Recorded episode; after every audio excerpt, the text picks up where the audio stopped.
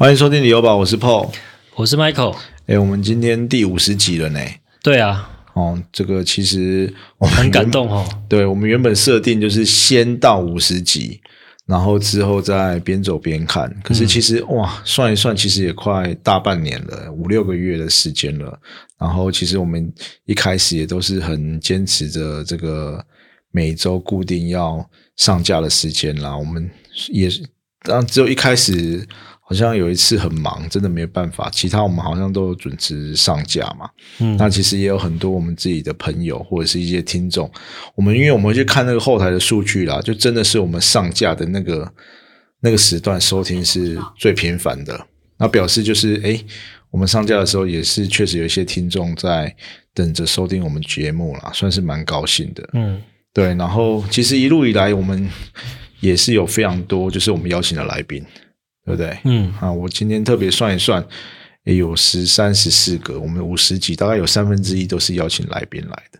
哦，对，然后这些来宾其实很多都是算是在业界里面算是很成功的人士，然后还有我们自己地产界很多的这个前辈啦，就是也非常谢谢他们愿意来跟我们分享。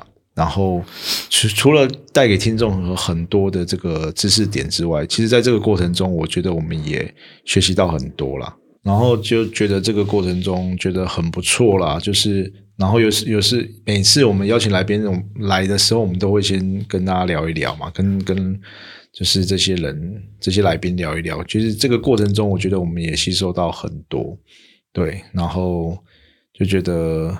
还不错啦，做到现在就觉得很有趣。其实不光是分享啦，我觉得也是一种学习。对，就是每次来来宾来，我们可能就会去做个功课。对哦，来宾比较擅长什么，嗯，然后我们就会跟他互动嘛。对，所以，我们对我们来说也学习到蛮多东西的。对哦，然后就是来宾来，我们也可以认识很多的来宾。嗯哦，就是在我们这个。算自媒体啦，哈，然后房地产的业界，就是可以认识更多的人。对，那我觉得资讯资讯就这样子，有有些人是赚资讯财。对，我觉得我们我们可以如果都一直可以获得第一手的资讯，嗯，我觉得这也是一种，就是可以让我们。可以在这个对不对？在也不要说获利啦，就是在在这个市场里面更熟悉，然后更有机会取得先机啦。嗯，哦，对，当然对我们的听听众朋友呃听众朋友来说也是一样。对啊，也可以分享对我们分享给你。其实你在长期的呃这个收听，然后了解这个市场的时候，有时候就会比别人再更早一点哦，接收到一些新的资讯。对，那。尤其我我觉得对我来说啦，因为其实我不像 Michael 这么这么外向，我一直跟他说，其实虽然这个大家听我在跟他聊天，好像可以侃侃而谈，可是其实我我会有一点，就是有时候要跟新的朋友见面啊，对我来说都是会有一点点压力的，因为我可能就想说要准备要讲什么啊，然后我没有办法像这种 Michael 这种业务底的，所以其实我们有有一些分工。比如说，他就是负责 对外的接口，然后我可能就是准备一些这种技术类的东西啊。我觉得我们这样子的配合也很不错，就是有一些互补的互补的空间啦，所以我们才可以一直这样子呃继续做下去啦。你知道为什么你压力很大吗？为什么压力很大？因为你是主持人，然后我只我只是在旁边。搭腔的，搭腔的，所以你压力会很大。你要做比我更多功课，你要了解那个那要访问的内容，跟每个段落可能要问什么样的问题。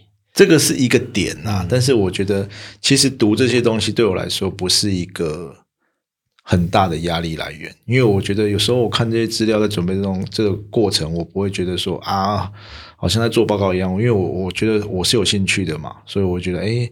有时候发现一些症结点的时候，会觉得很有趣。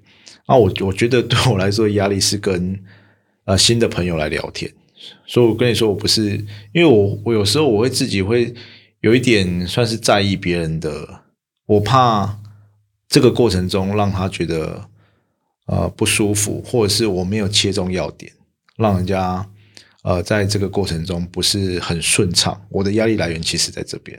哦说对，所以对这个东西我会有一点 care，所以有时候像我，其实我跟我太太都是算这样子的人，所以她她很不喜欢接电话，她就是人家打来，她就一直响，然后我小孩要去帮她接，她会很生气哦。我自己有时候也有一点会这样，除非是像我们这种很熟的朋友哦，就是如果没有，你也常常不接我电话。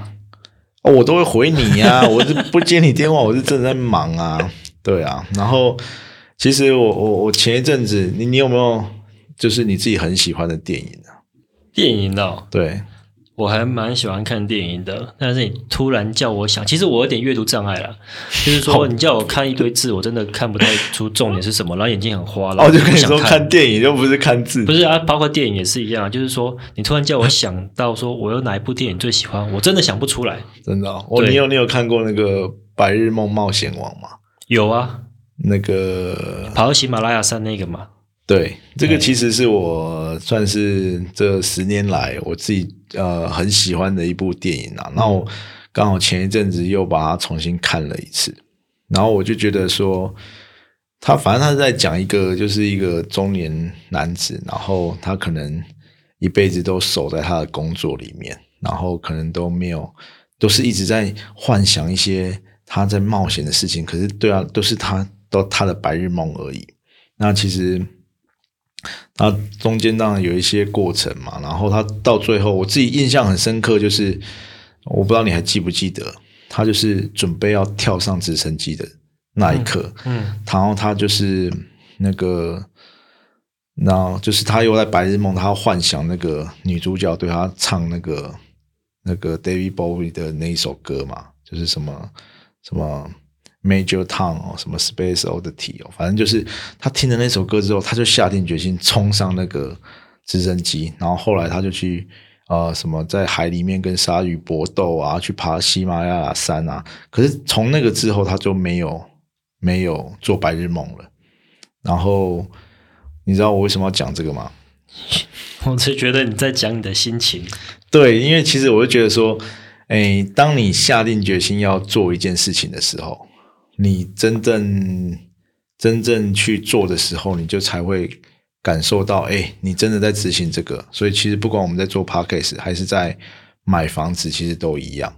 就是有时候你有没有开头啦？有的人很多很多人他都一直停留在想的时候，嗯然后一想说啊，我拿那折我的就可以，然后到但是过了，比如说过了三年后、五年后，他才来后悔说他当初没有做这个决定。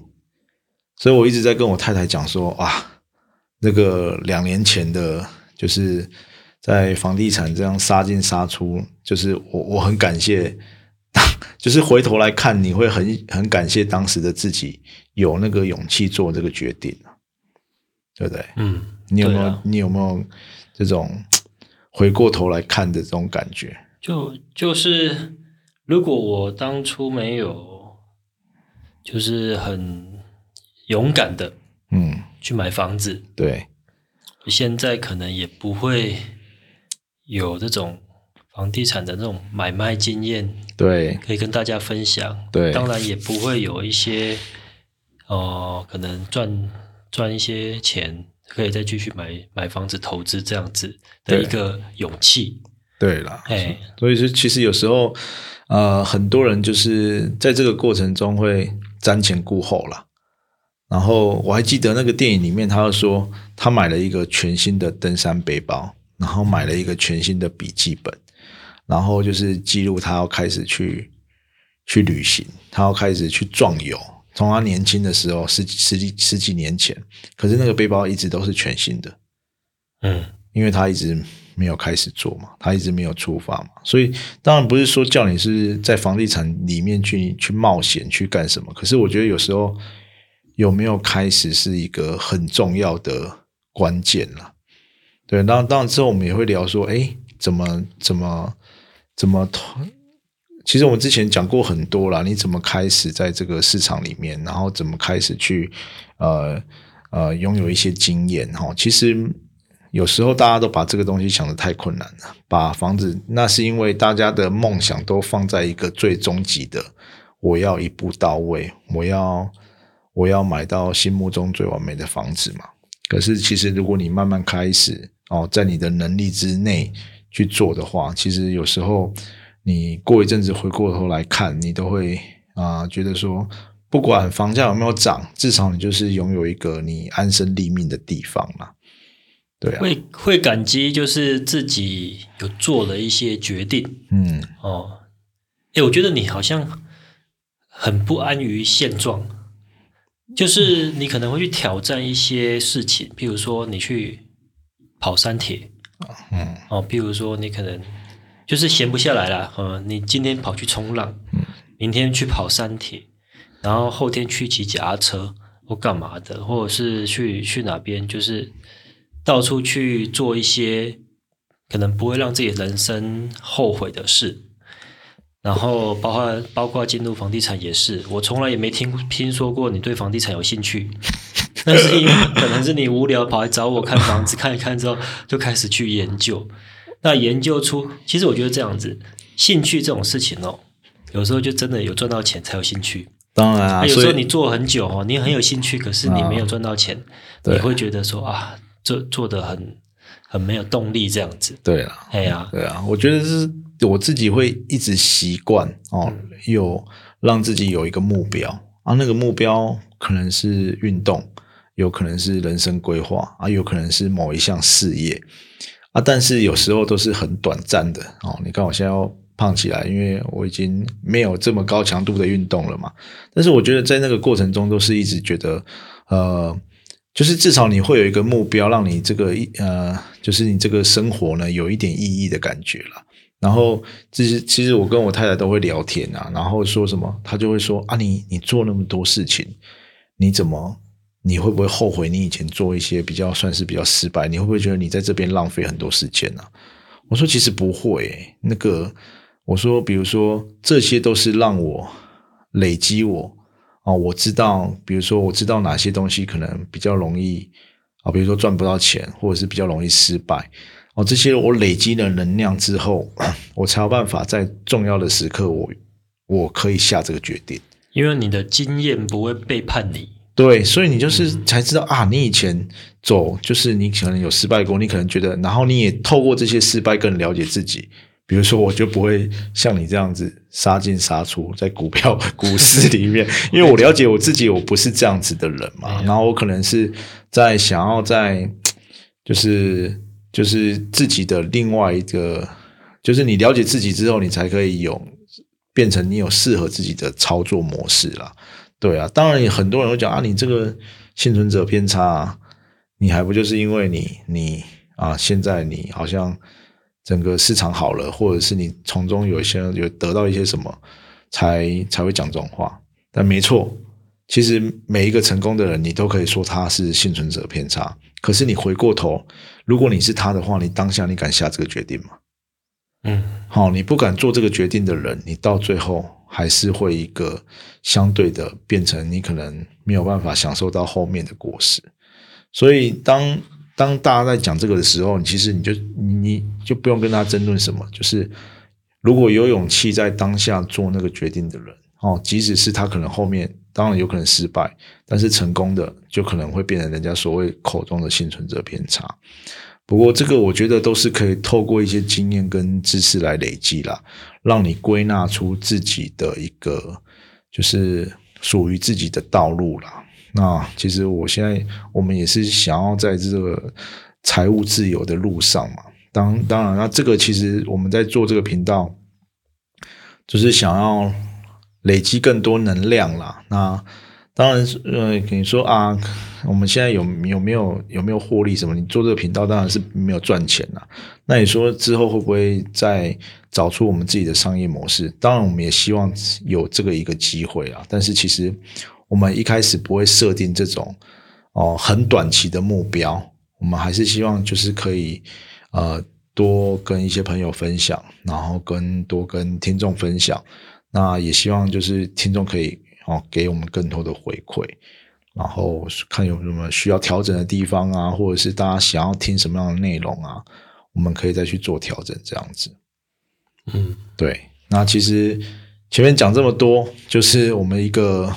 算是一个五十集的心得分享啦。因为其实我们原本呃呃这个集数其实我们还有访谈，就是也是我们自己好朋友的来宾嘛，但是我们想说把这个五十集留给我们自己，算是做一个期中考。完美的 ending，考以后不是 ending，就是一个呃一个什么中中继站哦。下一下一次可能是一百集的时候，我们可以来做一些 Q&A，或者是当然也要有问题啦。所以就是有听到的朋友可以多多发问这样子。那其实我们之前有讲过，我们的频道想要做一个比较，呃，算是有系统性的对。然后我们一直想要做这个建案的分析。嗯，对，其实我们这一集其实主要是要来谈这个建案的分析。那这个案子呢，其实很厉害哦。我们是上个礼拜天去看的嘛？对，对，他其实才开案一两个礼拜，听说一个礼拜而已，一个多礼拜已经销售八成了。对啊，哎，我觉得这个这个案子呢，其实他他算是呃，怎么讲？这个建商不是大家心目中首选的建商了，但是是。呃，应该说在房地产投资的路上，一定会碰到的建商，嗯，对，就是这个呃保家，对保家机构，保家机构的，然后他旗下的这个嘉宏建设嘛，对，对啊，我们今天要聊的这个案子呢，其实就是在呃台南市北区的这个嘉宏郡，嗯，对，那你你这个地点在哪边呢？你先跟大家聊一下这个地点吧。它其实就在观海桥的旁边。对。哦，每天我们都会经过，每天我们都经过，因为我们这个录音室是在，因为我们有讲过嘛，在九分子嘛，然后每次我们要来录音室的，或者是啊，反正我们就会经过这个地方啦，经过这个光海桥，然后我们一直看到它盖，它现在其实已经盖到好像十楼了嘛，差不多。盖蛮高的。那它这个地点，你觉得这个地点好不好？嗯，老实讲啊，嗯，又是一开始。我可能会没有兴趣，对，哎，因为它毕竟在桥旁边嘛，对，可能会怕车子来来往往会很吵，对，再加上他要去他的那个基地位置，嗯，你可能要回转，就在那个观海桥前回转，因为他他不是在桥前面哦，他算是有点在桥边，桥边哦，对。啊，我们先下个警语好了，其实我们想要做这个建案分析啊，没有。哦，没有想要带风向，嗯，哦，因为我们目前在做的其实，呃呃，大部分都是没有赞助的。那我们也不是说要说这个，当然我们会后面会分析一下我们哎觉得好的地方，那觉得可能有一点抗性的地方。不过呢，我们还是站在，嗯，我觉得站在帮大家先看这个案子的。前提之下，那当然有时候我们去看这个案子，不是说我们一定要买或一定不买。我觉得自己也有兴趣的，对我们自己也有兴趣。我们刚开始去看的话，也是因为听到它一开始的价格，嗯，算是蛮诱人的，包括它的这个广告，它的 POP 在打，其实也是打它很甜的价格嘛。对。对，所以我们是想说，以这个前提，我们就不会。诶，当然也会加一点点我们个人的喜好，因为是我觉得房地产这种东西一定是很个人的，包括你的地点、你的需求，所以我们是用我们的立场去跟大家分析，但是我们不会带太多的情感，嗯，好，我们不会呃一昧的吹捧或一昧的批评，嗯，啊，当然我们就是以比较中性的立场去看这个这个我们之接后之后如果要分析的每一个案子都是这个样子。对，那刚刚其实讲到那个地点，它算是在桥边，所以它的算是它的车道会在巷子里面，嗯，对嘛，它会在巷子里面，对对，所以它的地点这个在桥边抗性可能就是低楼层会比较比较吵啊，比较吵。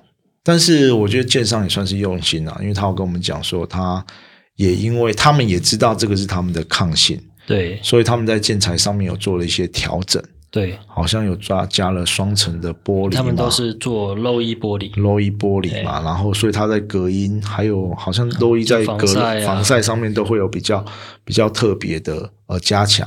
对，但还有就是为什么它防晒要特别加强？它的坐向是怎么样？它哦，它的大厅应该是算朝西边，对，它的大厅是朝西边，就是车道那一边是朝西边，对。然后就是有一点是它的，反正它的客厅，因为它是呃算是一排嘛，嗯，它的开客厅都是开在东西向的嘛，对。对嘛？它它应该说它的采光面都是开在东西向的。对对，因为一开始去看的时候，我想说，诶，因为它算是长条形，在面北，它会不会做客厅？因为它可以看到河景，河景。嗯，可是它其实这种方式变成说，它也可以看到河景，但是就是会比较它的角度就会比较斜一点点。嗯如果以客厅，不然你就是要站出去看了。对啊，对啊，这个是这个，我觉得应该也是因为它的基地的呃形状的关系吧。嗯，他要在这个设计，可能建筑师在规划的的这个上面，他这样子画，他可能比较空间比较好利用了。，对。那你觉得格局嘞？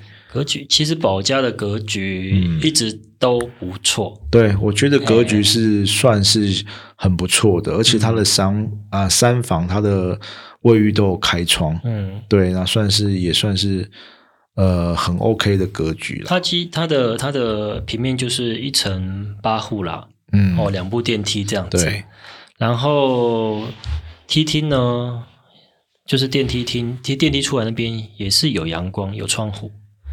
哦，这个我就没有注意到。然后那个两哎四间两房，然后四间三房，所以一层八户。对，其实梯户比我是觉得还可以啦。好，因为它现它在这个这个这个哦对，房价的趋势来讲的话，梯户比是还可以。因为它也只有十四楼，嗯所以这个其实在使用的这个电梯的梯户比上面，其实不会说特别的高，算是还可以，还还可以接受的这个状态下。那对它也不像比如说新复发，它有的案子只有一只梯到地下室，嗯。它两只梯都有到地下室，嗯。所以这个我觉得还 OK，还不错。嗯。对，那因为其实因为你刚最近刚买电动车嘛，我们有特别去问了一下，我觉得比较去啊、比较算是可惜。可惜的地方就是它没有做这个充电设备，对啊，它只有留在预，但是它有预留两个位置，就是之后可能移交给管委会做这种公用的啦。对收费式的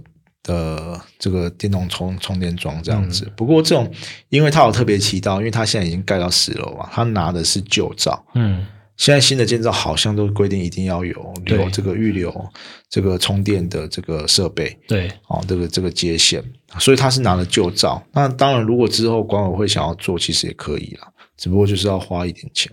那个就很麻烦了，你还要搭线槽，啊什么还要 E- 重新申请电系表。对啊，对啊那个有点麻烦。对，反正花的是大钱呐、要三四百万啊、可能嗯每一户都要多拿个五六万出来，都有可能。对啊，不过因为它原本建造申请的时候就是这样子。不过我觉得还还有不错的地方，就是它的公设比算是不会太高啦，三十三点五哦，算是现在大部分的公设比都吃到三十五的状况下，它算是一个相对比较啊啊、OK 的公设比。嗯对，但是这个这个另外一个一这个层面，就是因为它的公社也不多。对啊，一一楼还有住宅，所以没什么公社。对啊，健身房啊，嗯还有什么是成花园之类的而已啦，公社不多。对，然后其他就是呃，我觉得建材就是一般，但是哈、它有这个最近比较流行的这个 VAF 的空气净流系统，最近好像蛮多保家的案子都会配这个的哦。嗯，就是让你不用开窗户，然后就是空气可以流通，然对后过滤这样子。对，而且它它是从好像从阳台进来，然后从这个厨房出去厨房出去，然后当然当然这个每年都会有一点耗材的费用了。不过我觉得相较之下，这个不是其实我觉得这个蛮棒的。很大的钱。嗯可是我一直对这个系统有一点有点好奇耶，因为其实我们之前我去看那个透天，他那边也有配这个系统，嗯我不知道你还记不记得。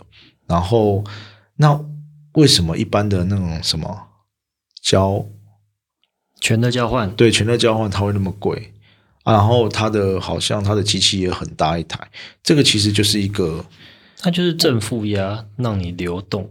所以它没有嗯没有很，比如说它没有过滤 PM 二点五嘛，好像也是有啊，只是它可能这个过滤的性质没有全热交换器这么的全面嘛，而且我觉得功用都差不多啦。哦，只是可能有一些细节的功能不一样这样子。对，这个可能可以在这个，因为我们这个没有研究啦。如果大家想要，我们之后也可能可以针对这些配备来做一集来讨论一下。嗯，然后我觉得还有一个很不错的，就是它有做到全动的软净水。对，软水，软水，我觉得这个在南部非常重要呢。因为南部是硬水，对，水质出了名的硬啊，然后你就很容易卡一些水垢、水垢什么的。哦，那个就是像有时候你，而且如果你们家是做那种那个玻璃式的这个隔间的卫浴啊，你如果长时间在上面都白白的，都会很难清。然后，如果你是全这个软水的话，就比较没有这个问题了。对啊，因为我家就是全户软水，嗯，所以我蛮有感的啦。就是玻璃真的不会这样子白白的，就是你比较比较好清洁啦。对，但是你洗澡的时候身体会比较滑，滑滑的，就是要洗比较久，洗不干净哦，对不对？这个这个很也是，但是习惯就好了啦。对啦，对啊，所以它可以调整的那个就是软水的程度了。哦，就是不要那么，就不要那么滑，不要那么软，不要那么不要那么软，这样子。哦，这个也是还还不错的地方啦。对，然后，但是啊，其实我觉得啊，其实他在销售哦，这个销售在跟我们介绍的时候，其实都会特别提到它是北区，对，它主打就是北区，对，北区门牌。然后我们听说一开始还有卖到二字头的，嗯，哦，这个相对的，以北区现在普遍。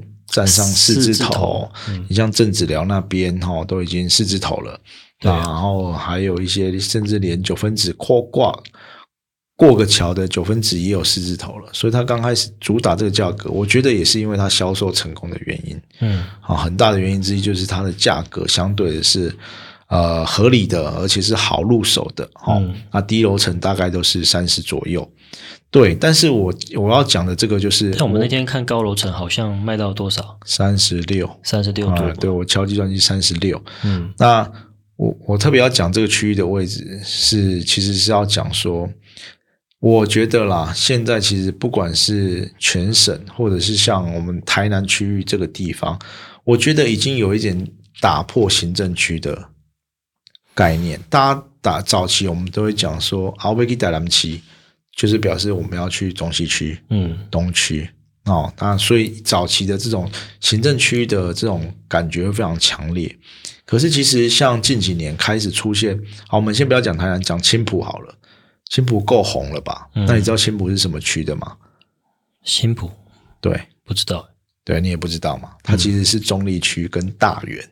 桃园区啊，对它其实涵盖了两个行政区，可是大家根本不会管它是什么行政区啦。嗯，大家都知道它是青浦高铁特区。啊，像最近台南也很红的地地方就是高铁特区，我们大家都讲高高铁特区，你也不会特别去提它是归仁，嗯，好，或者是九分子是安南区嘛，啊，正子寮北区，虎尾寮东区，可是大家慢慢的这种这种行政区域的概念。慢慢的被弱化，有一点打破行政区的感觉。对，比如说像南台南，它可能以未来它主要可能是仁德跟东区的交界交界点，但是以后它可能会是整个从化区来看。嗯，对，当然这个影响会影响到学区啦。不过我会觉得，慢慢的这种东西以区域的价值来说，慢慢的会被打破。所以呢。当然还是有很多人，因为它是北区门牌。其实我对北区的印象，真的要叫我觉得它很很有价值的，就是正子寮那边。对对，所以我们还是会锁一个特定的区域嘛。嗯，所以正子寮它可以卖到那么高的价格，不是没有它呃，不是没有原因的。哦，包括那个国泰又去标基点那块地，它为什么会买到那么高，也是因为那边有它的特殊的价值嘛。对，那其实回过头来这边。北算是北区的边陲地带，对啊，对它的优点，我觉得也是缺点。它的优点就是北区门牌，但是它的缺点可能它就是比较边边的北区，所以它的相对它的学区可能也没那么强。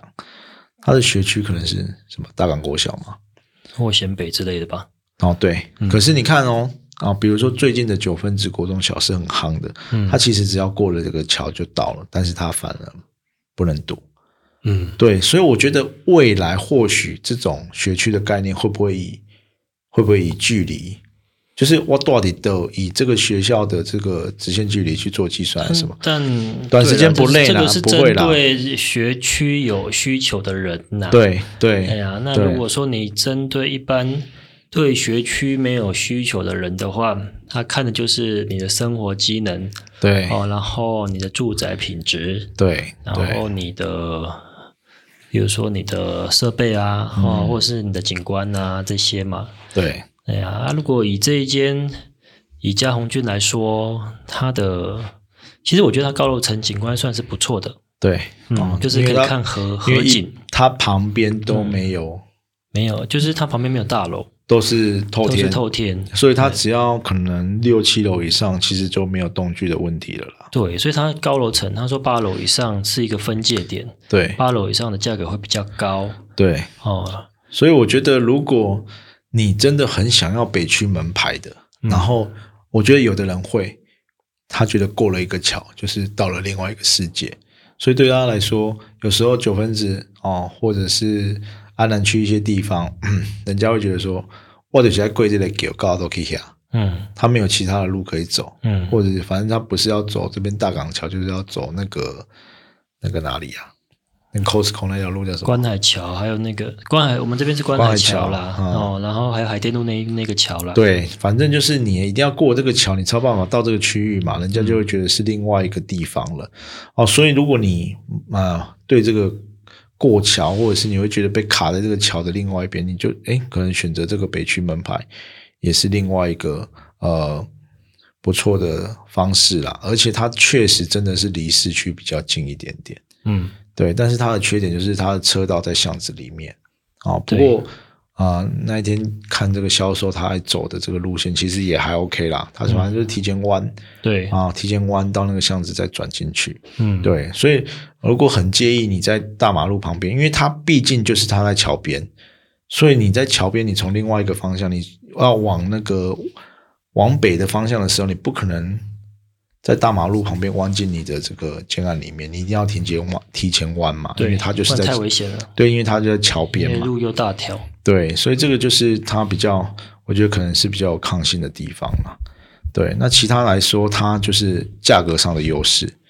对，如果你在别九分子，你甚至你买到一般的高楼层的话，可能也要到三十几万，三十几万、快四十万，哦，都有可能。但是你在那边，你的它的高楼层，我们那天请他报给我们高楼层的价格，大概在三十六万左右。嗯对，然后它的格局相对是不错，然后公设比较比比较低，所以你可以有比较大的室内空间，算是一个标准三房的规划啦。然后如果你的预算没有那么多，我觉得很不错的是，它是有一个三十二点四平的，也是的三房，对，它就是没有阳台，三房，对，它是没有诶，但是看起来以加配图来说，它都摆得下双人床，只是有可能有一间会一拜一拜啦，就就是是它的双人床可能会靠窗，对，然后它的因为它的这个宽度也刚好在两米左右，嗯就是你的床放下去可能刚刚好。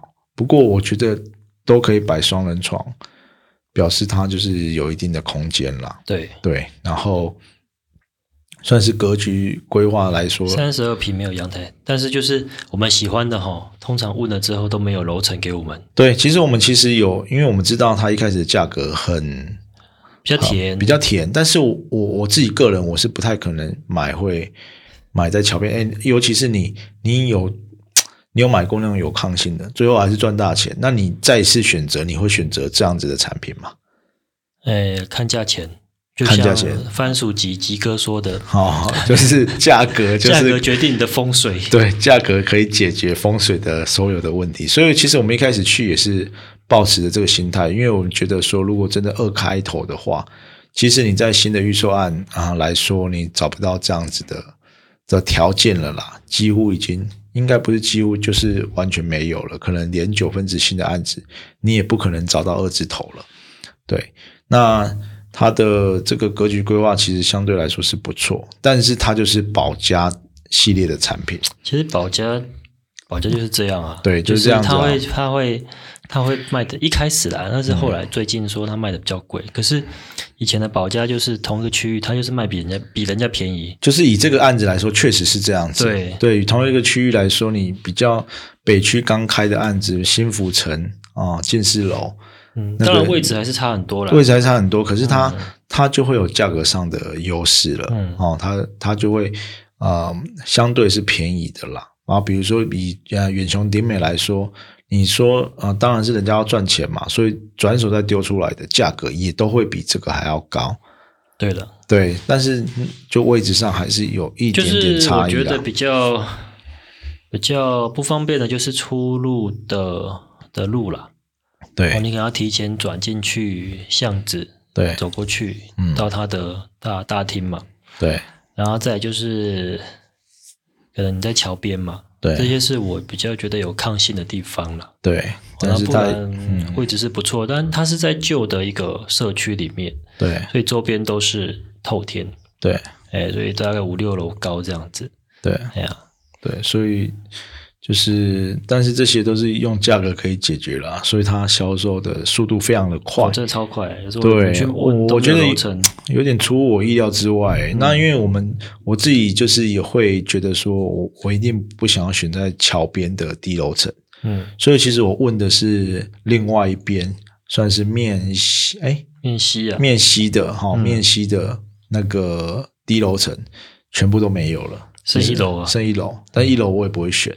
嗯，因为一楼我觉得未来在转手是一个隐私性可能也有点，对，然后我一直都觉得一楼这种产品，除非是那种老公寓，不然我不然我觉得一楼不会是一个加分的点诶、诶一楼要付那个那个公公用电费吗？电梯的要吧？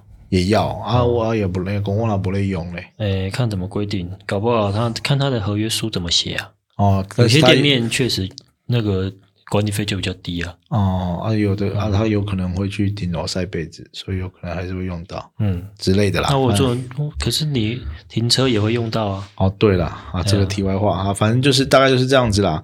所以呢，这个案子啊，我们实际来说它，嗯，明诶，在一年后年的一月，所以现在这个时间点在一年左右，嗯它就可以完工了。但是我会觉得，如果以预售来讲，我会觉得它呃是也是优点也是缺点，因为以预售来讲，它就是没有这个预售的优势了。因为它没有办法拉长期程来付款。但是如果以自住来讲，比如说你是有刚性需求的，你现在还在租房子，然后你还在付租金哦，你想要赶快有自己的家，诶，这个就是一个优点哦，嗯它可以赶快立即入住。那对于投资客来讲哦，有足够资金量的投资客来讲，它会是一个优点，因为我觉得就是他可以马上完工，可以处分他的财产，或者是他可以马上出租哦，营造另外一种现金流。那当然也是有人说，哇，一这修诶，他两房，甚至有的是八百多吧，不到九百嗯，就可以入手。啊，以这个资金的投报率来说，它可能还是有一定的水准啊，毕竟它是北区。对，所以它在出租上可能会有它的优势。哦，这个是另外一个考量的点。对，那讲那么多，你你你觉得这个案子是你的话，你会不会买单啊？嗯，就是如果有不错的楼层啊，我可能会考虑哦。其实一开始我们进去，我们也是有考虑啦，因为就是如果这种很甜的价格的话，哦，以这个，而且一开始我就是要挑两房嘛，对啊，然后它，但是就真的都没有，就没有。房间，但是高楼层，我会觉得高楼层这个价格对我来说太太贵。太贵了。嗯，哦，因为如果又又回到我们之前在银行讲的，如果以这个价格的话，我可能就会挑哦，很多地方可以挑，对，然后我或者是加一点点去挑别的地方。对，然后我自己会特别喜欢从化区的从化区的规划了，对，然后它的接扣哦，所以我如果这种价格，我可能就会往从化区里面去找了。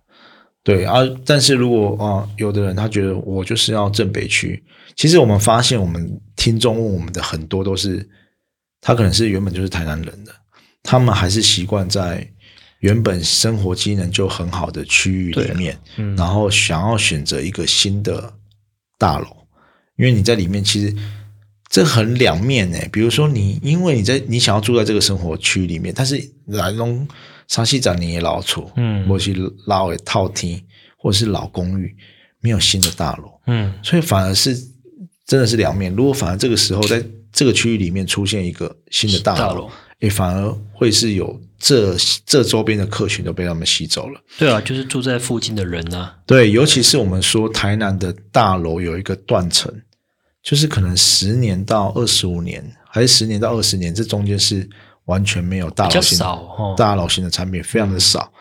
哦，所以这个时候有时候就是会因为这样子，可能也会产生一些呃有这种原本就生活区域的需求的人会出现哦，所以或许这样子的话，也可以选择像这样子类型的产品，对。对，所以，如果你还有兴趣的话，可以去呃现场看看，现场看看啊、我觉得，诶，我们那一天接待我们的业务，觉得还不错。那对啊就是那个服务很好，对态度也很好，对然后也不会给你就是很大的压力。对啊，我们一直想就是很喜欢，也还是他觉得我们没有要买的，也有可能。但是我觉得这个过程中是，呃，因为有的是会很 push 的嗯，哦，或者阿力星啊，力或者是会一直问你的预算，然后他觉得你不会买的时候，他就就随便介绍一下。对，那但是他不会啦，整个过程都是很舒服的啦。嗯所以如果我们也是推荐一下他啦，嗯，叫什么名字？好像叫姓严吧，对不对？啊，反正就是觉得还不错，可能现场销售应该也都还不错。嗯，对，那如果有兴趣的话，就是可以现场去预约。哎，对，那大概就是这样子啦。我们希望我们之后可能还是会，如果有新的案子，或者是啊，你是啊、呃这个案子的销售，或者是专案。